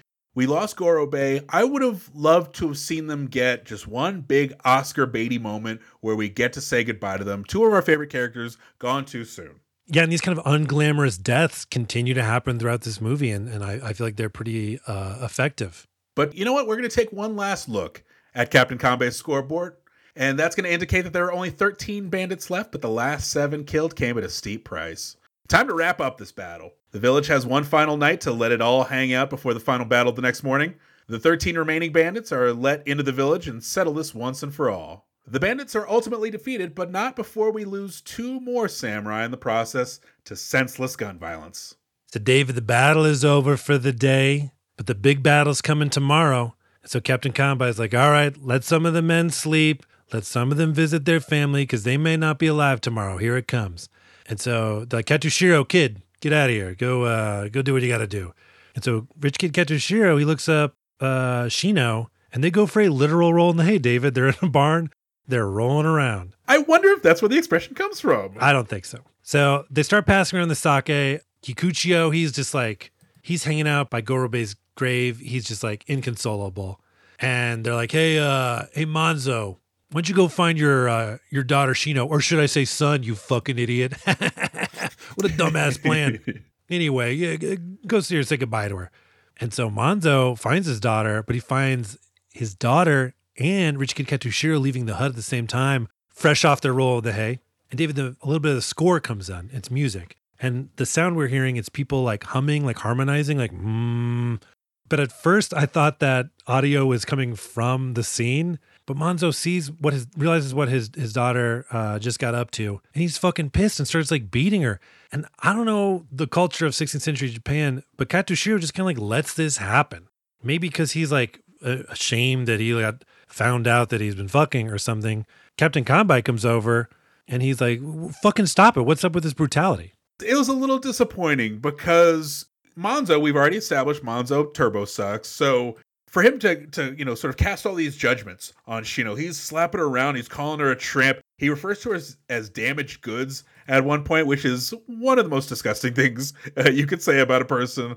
Meanwhile, you've got Katsushiro, and he's being a real hangdog about this. You know, he's moping and, and he feels bad about it, but there's no real accountability here. So I'm going to chalk that up to, to 16th century ignorance on this one. Yeah, and Captain Kanbei is like, hey, Manzo, who did it? Who did it, man? Even though they fucking know it's Katsushiro, and Manzo keeps his mouth shut. And I, I kind of got a little sense from Captain Kanbei is like, oh, that's what I thought. Well, I wonder if they knew because leading up to the reveal, you know, when when Kanbei is asking who did this, there there's a brief instance where I entertain the idea that they think maybe Kikuchiyo did it. Maybe he got to be, you know, a brute. The sake's getting passed around and he got a little rough. So when the when the village finds out that it's Katsushiro they soften up and they're like, hey, man, we're all going to fucking die tomorrow. The plane's going down. Let the kids have their fun. So I think they were expecting one thing, and when they found out it was another, they were a little more okay with it. You know, actually, you're right. Because, yeah, because when Swordsman Skills, Kyuzo, when he saw that Katsushiro and Shino are hooking up, Rich Kid Katsushiro was like, Why didn't you tell the other guys? He's like, Do you want me to tell him? He's like, No. He's like, All right, well, then that's why I didn't fucking tell him. So, yeah, maybe the other guys didn't know. But then here comes uh, Rikichio, and he's like, Hey, Manzo, you fucking dick. It's just two kids in love. Why do you? We're all gonna be like, why do you give a shit? It's not like the bandit stole your goddamn wife. He loves playing that bandit stole my wife card. It's a fresh card. Let him use it for a little while. I don't know. You got a feeling that this guy's like, hey, I'm third in line for rice. So did the other two guys in front of me? Did uh, bandits take your wife? And it's like, fine, if uh, fucking get over it or something. I don't know. But the night is over, David, and it is the next day. And as they're gearing up for battle, like you know again they're like really in tune with these dudes. Like the we haven't talked about him a lot but the second in command captain's pal his name is shichiroji. Yeah he's like they're like in tune with their farmers. They're like hey our men are too tight. We gotta like loosen them up give them like uh, you know a couple battle cheers or whatever. And so captain kanbei walks over to katsushiro and he's like hey katsushiro we're expecting a lot out of you today. You know because last night you became a man. Uh, because he fucked. And like, God, everyone likes it. Everyone's like cracking up. Captain Combine rules, man. Okay. He's nice. He's smart. He's wise. And he's not made out of stone. You make a joke, he'll laugh. He's just a, he's just a good guy. But David, here come the bandits. It's time for our final action set piece, which I'm calling Samurai Shodown. You ever play that game? No, I never did. My character was Hanzo. David, this final battle fucking rules. Okay? Because yeah, the action is not like very showy. We're not getting like a martial arts demo, right? This isn't like uh, Ray Park. You know, like oh wow, he can really swing around that lightsaber. But David, it's in the rain here. It feels realistically dirty in a way that I kind of didn't expect from a 1954 movie. The 1950s were chock full of like war movies, right? World War II war movies. But at the same time, I don't know, there's something about this which just feels a little bit more raw than some of the US war movies I've seen.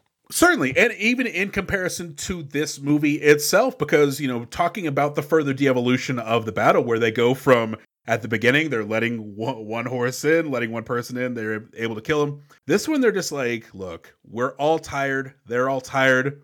This is it. It ends today. There's 13 of them left. We're letting them all in, and we're just to make hay. And so this is, yeah, this is how you do it. Yeah, and they're like, look, they're going to attack from every direction. That's how I would do it now. And so they're like running around the village, like east, north, west, south. They're just like, all right, we've, we got here. Let's go this direction now. And it's just, yeah, it just feeds in the sense of, of chaos of the battle. But David, at some point, like the leader of the bandits, he hides in this room or house that like a bunch of uh, women and children are hiding in. And he's got a musket. And so our heroes think that they've won. They're like, oh, I don't see any more bad guys by our count, there should be like two more, but I don't know where they are. In that moment, though, bang, we hear a gunshot ring out. David skills. Master Swordsman Kyuzo gets shot. This felt like a cheat. You know, we're so close to the end. We've been playing by the rules of sword fighting.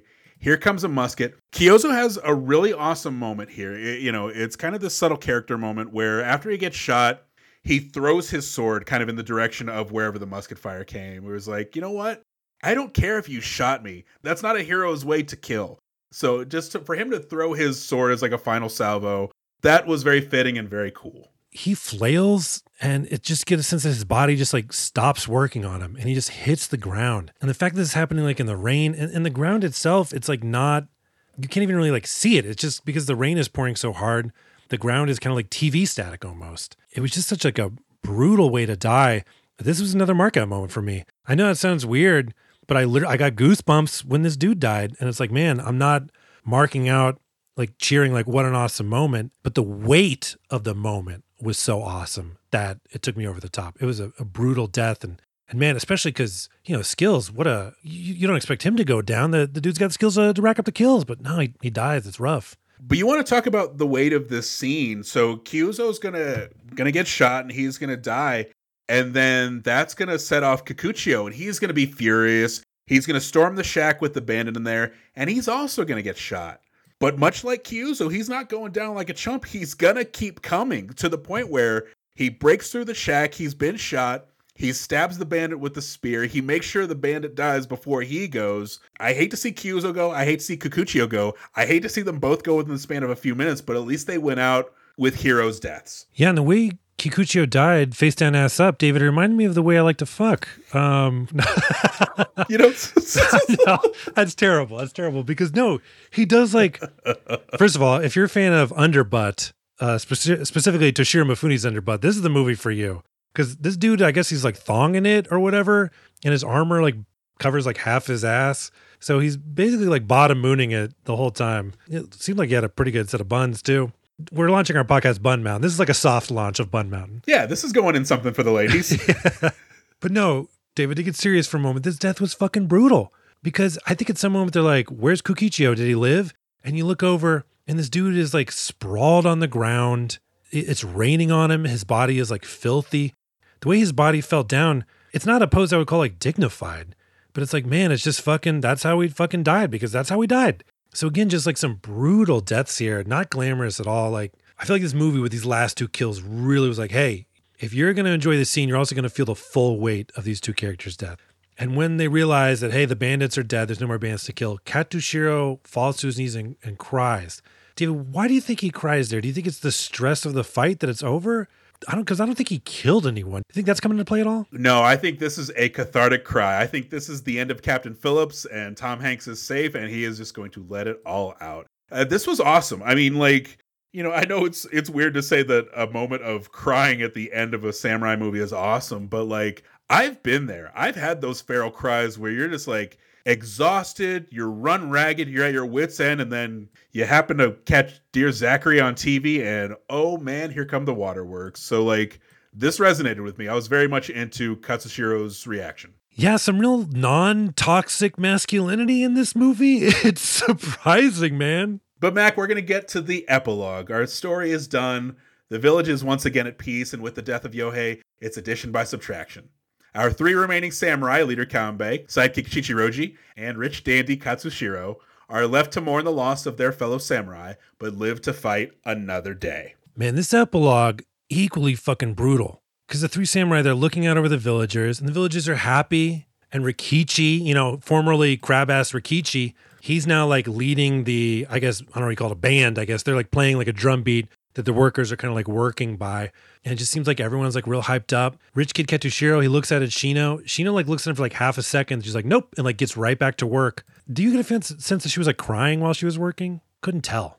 Not, yes, I do. Uh, I got the sense that there was no relationship here, that they were going to keep living in awkward glances and, you know, passing by each other. But yeah, they're not, they're not set up for romance in the long term. And the samurai, Captain Kanbei, he's just like staring out over the village his job is done and he kind of realizes like oh i'm useless. We did this thing and i have nothing to show for it. You know he says to his pal shichiroji who shichiroji by the way like early in the movie is like well we survived again. And it's like yeah. But now uh, captain kanbei says like this is another failure. His victory does not belong to us. It belongs to the villagers because david they have nothing to show for it and man, this was fucking interesting. Like the fact that I, I almost wish like more action movies would have this kind of thing because it's like, all right, what's the result of all this? Like, you know, all this like fighting, all this combat, all this warfare, what do you have? And in some moments, it's like, we have our home. But with these kind of like, you know, action heroes for hire, these these seven samurai, seven Ronin or whatever, the fact that they came in, they won this great battle, they pulled off this amazing, they're like the Spartans from 300 on a lesser scale. And uh, not as many cum gutters. I don't have to make it gross. We're almost done. We're almost done. the fact that they took stock and like, oh shit, that was kind of almost for nothing. Oof, this is brutal, David. But for this movie to be able to split those hairs, because on the one side of that coin, you do have the villagers. They were dancing in the fields as they're, you know, as they're harvesting. And I my first thought was, oh, Mac loves cathartic dancing. This is gonna be great. But then to go from the villagers dancing to the three remaining samurai standing in front of the four graves, you know, at the top of the frame. This is heavy. This is this is an amazing way to end an amazing movie. Yeah, and I love cathartic dancing, David, but this music was bad. It sounded like homework, like I was a musical anthropologist being like, ah, yes, before good music was created, we had uh, this. But yeah, man, uh, a heavy moment for a heavyweight movie, and that is the end of The Seven Samurai. All right, David, let's mark off some circles on our giant map here. How many mark out moments did you have? How many moms up in this bitch? I had three moms. How about you? I had two, David.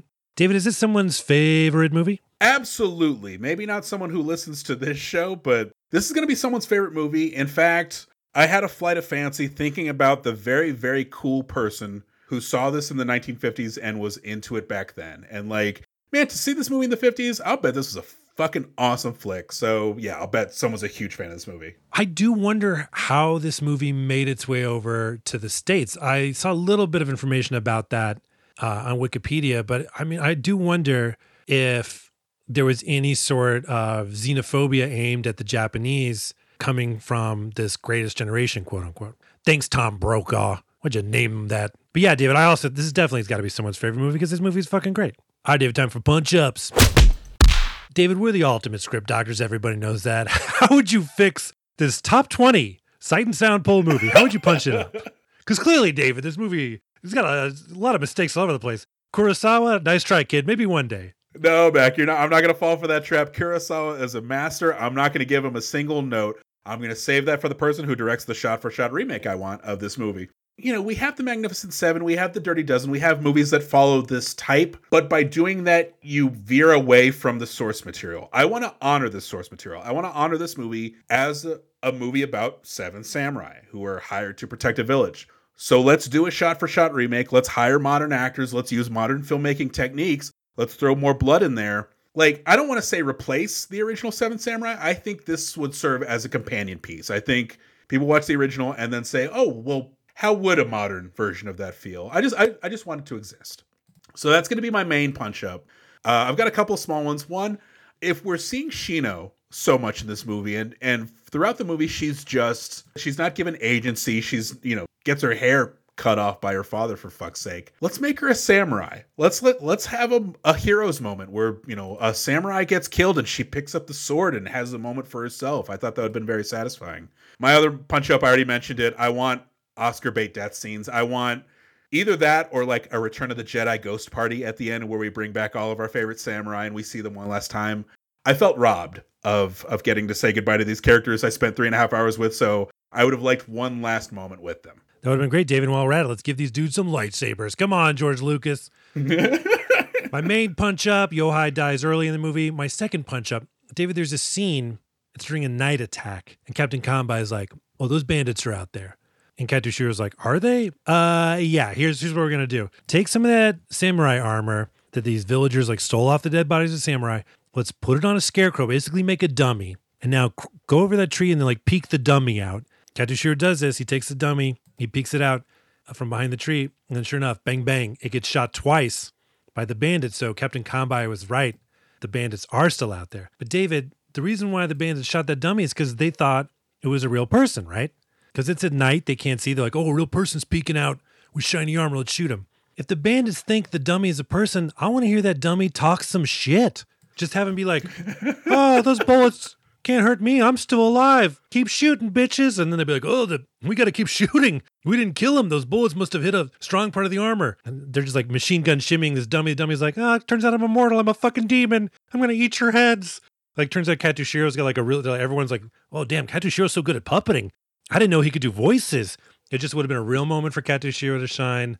Uh, I think it was just a huge mistake by Kurosawa, and I, I, hope he suffers greatly for it. Now, I want to give some context to the listener. You should know that Mac's favorite Arrested Development character was Franklin, so every idea he has is going to be puppet centric. I didn't give the puppet a racist accent. You just like puppets. Sure. The racist ones. No, David, please, enough of this uh, hogwash. Let's enter the Punch Mountain video store. So, David, we have three copies of this movie, and we have to stock it in the Punch Mountain video store. But as everyone knows, this is an all action video store. So, what subsections of action, what shelves would you put these movies in, put these copies in? All right, my apologies if this Venn diagram feels like three circles on top of each other, but my first copy is going to go in Japan action. You know, this is an international entry from the country of Japan, so that'll be my first copy. Uh, second copy, Kurosawa. You know, he's going to get his own shelf, so I mean, you figure if this is an action movie, certainly Hidden Fortress, certainly Throne of Blood, that's going to be at least three. I'm good with a shelf for Kurosawa. Third one, samurai action. I, I, I, that's what it is. I don't know. There's other samurai movies out there. Let's make a shelf for it. Can't argue with those, David. I would add one more shelf if we could, called Egghead Action. These are action movies, David, that you can watch and enjoy the action, but because they're so well done, it makes you seem smart. Uh, I don't watch uh, these dumb movies like. Uh, uh, Olympus has fallen. I'm a I'm an art house intellectual. So let us watch The Seven Samurai. That's a very good one. In fact, it reminded me of a of another possible shelf that I had. It was going to be matinee action because this movie, like I said at the top of the show, I had a real hard time slotting this in to my schedule. Like this wasn't a Friday night date movie. This is the kind of movie. Let's say you you've had a hard week at work. Friday night, you go to bed early. You wake up Saturday, have yourself a nice early breakfast. Go out, get yourself a big chicken fried steak, whatever. Go catch an 11 a.m. Seventh Samurai. You're out in time for happy hour. That sounds great. Okay, David, we've come down to it. It's now time to discover the position of the Seven Samurai on Punch Mountain itself, the definitive ranking of action movies. But before the mountain thus spoketh to us, will hath spoken spokeneth. Thus it will be spoken. Uh sure, one of those. Speak. Um, where would you rank this movie on Punch Mountain, David? And just to remind people, at the top right now, top four Terminator 2 Judgment Day, Raid 2, The Matrix, and Jurassic Park. Hell, I'll give you a fifth one, Hard Boiled. At the base of the mountain, 28 through 30, is Passenger 57, Deadly Prey, and The Poseidon Adventure. Ugh. And at the bottom of the mountain where they're the only thing they're growing is disgusting millet. It's Chappie at 31. So, Dave, where would you rank this? At the beginning of this episode, I was a little worried. I was worried that this would be an afterthought. Not unlike The Dirty Dozen, which is also a great movie, but is a little light on action. My thought was that we were going to eventually one day create like a Mount Punchius, where we honor the forefathers of, of Punch Mountain. This movie's great. Talking about it really makes it a lot greater in my mind. This is solid. You know, the action itself is a little weak, the movie's a little long in the tooth. Some stuff doesn't quite work, but it's a stone cold classic. I'm happy to see it on the mountain. I'm happy with wherever it ends up. What about you? What are you, what are you thinking? Yeah, the movie takes so long to get to some action, but as I started to sync up with the rhythm of it and the brutality of the action scenes and how effective they are, and especially the characters, it started to rise up the mountain for me. I don't think it's going to compete uh, for space in the top, despite what those uh, well-written magazine articles uh, want to how they want to rank it. I don't think it compete with those action movies that you you'd kind of describe as like pure action. But I mean, look, there's no doubting this thing is is a great movie, and uh, yeah, I, will be happy wherever it, it lands because I was just happy to watch it. Oh no, David, look out! Here, those rocks are falling off the face of the mountain. The golden letters are shining off, and the position of the Seven Samurai is revealed It is now 16 on the mountain. That means 14 The Rock, 15 Pacific Rim, 16 Seven Samurai, followed by Woman King Desperado and Top Gun Maverick. Again, David, I don't think the Mountain got this one wrong. I don't think so either. I think the Mountain got it right by just having it on there. Like I said, this was probably the only way I was going to watch this movie. I hope this encourages other people to watch this movie. It is it is a very excellent use of three and a half hours. David, the other day I was questioning the mountain's judgment, and then next thing you know, I saw Fox eating itself. I don't think that was a coincidence, David. No, the the, the mountain knows, Mac. it's vengeful. This thing sucks. Let's quit this thing. David, you hear that horn? Oh no, my millet. yes, that's your millet alarm. But it is also the sound that's a horn calling us to action, David, because in this podcast, we talk a lot about fictional action heroes. We also want to talk about real heroes taking action for vulnerable underserved, or underrepresented communities. This month, we're spotlighting the Anti Defamation League, a leading anti hate organization the ADL's timeless mission is to stop the defamation of the Jewish people and to secure justice and fair treatment to all. Today, ADL continues to fight all forms of anti Semitism and bias using innovation and partnerships to drive impact. After each episode this month, Punch Mountain will be making a small donation to the Anti Defamation League. Also, for every review we get on Apple Podcasts, we'll add $1 to our donation. And hey, if it's a good review, we'll definitely read it on the air because we're like that. For more information about the Anti Defamation League or to donate directly to them, visit adl.org. Folks, that's going to do it for episode 30, and that's going to do it for Punch Mountain. Don't forget to add us on social media. We're on Twitter and Instagram at Punch Mountain, or drop us a line at punchmountain at gmail.com. MacBlakeComedy.com is your source for Mac stand up. Next week, from 2021 and directed by Navot Papushado, let's do Gunpowder Milkshake. Oh, surprising, even though we, we said we were going to do it. It's a goddamn blue shell pick. We're going back to regular programming. We'll see you next week. Bye, bye, bye.